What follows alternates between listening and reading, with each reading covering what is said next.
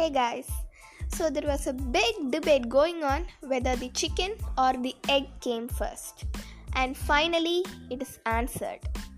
Basically, many, many moons ago, there was a chicken like bird. It was genetically close to a chicken but wasn't a full blown chicken yet. The video calls it a proto chicken. So, proto hen laid an egg and proto rooster fertilized it. But when the genes from Ma and Pa, almost chicken fused, they combined in a new way, creating a mutation that accidentally made the baby different from its parents. Although it would take millennia for the difference to be noticed, the egg was different enough to become the official progenitor of a new species now known as the chicken. So, in a nutshell or an eggshell, Two birds that weren't really chickens created a chicken egg, and hence we have the answer.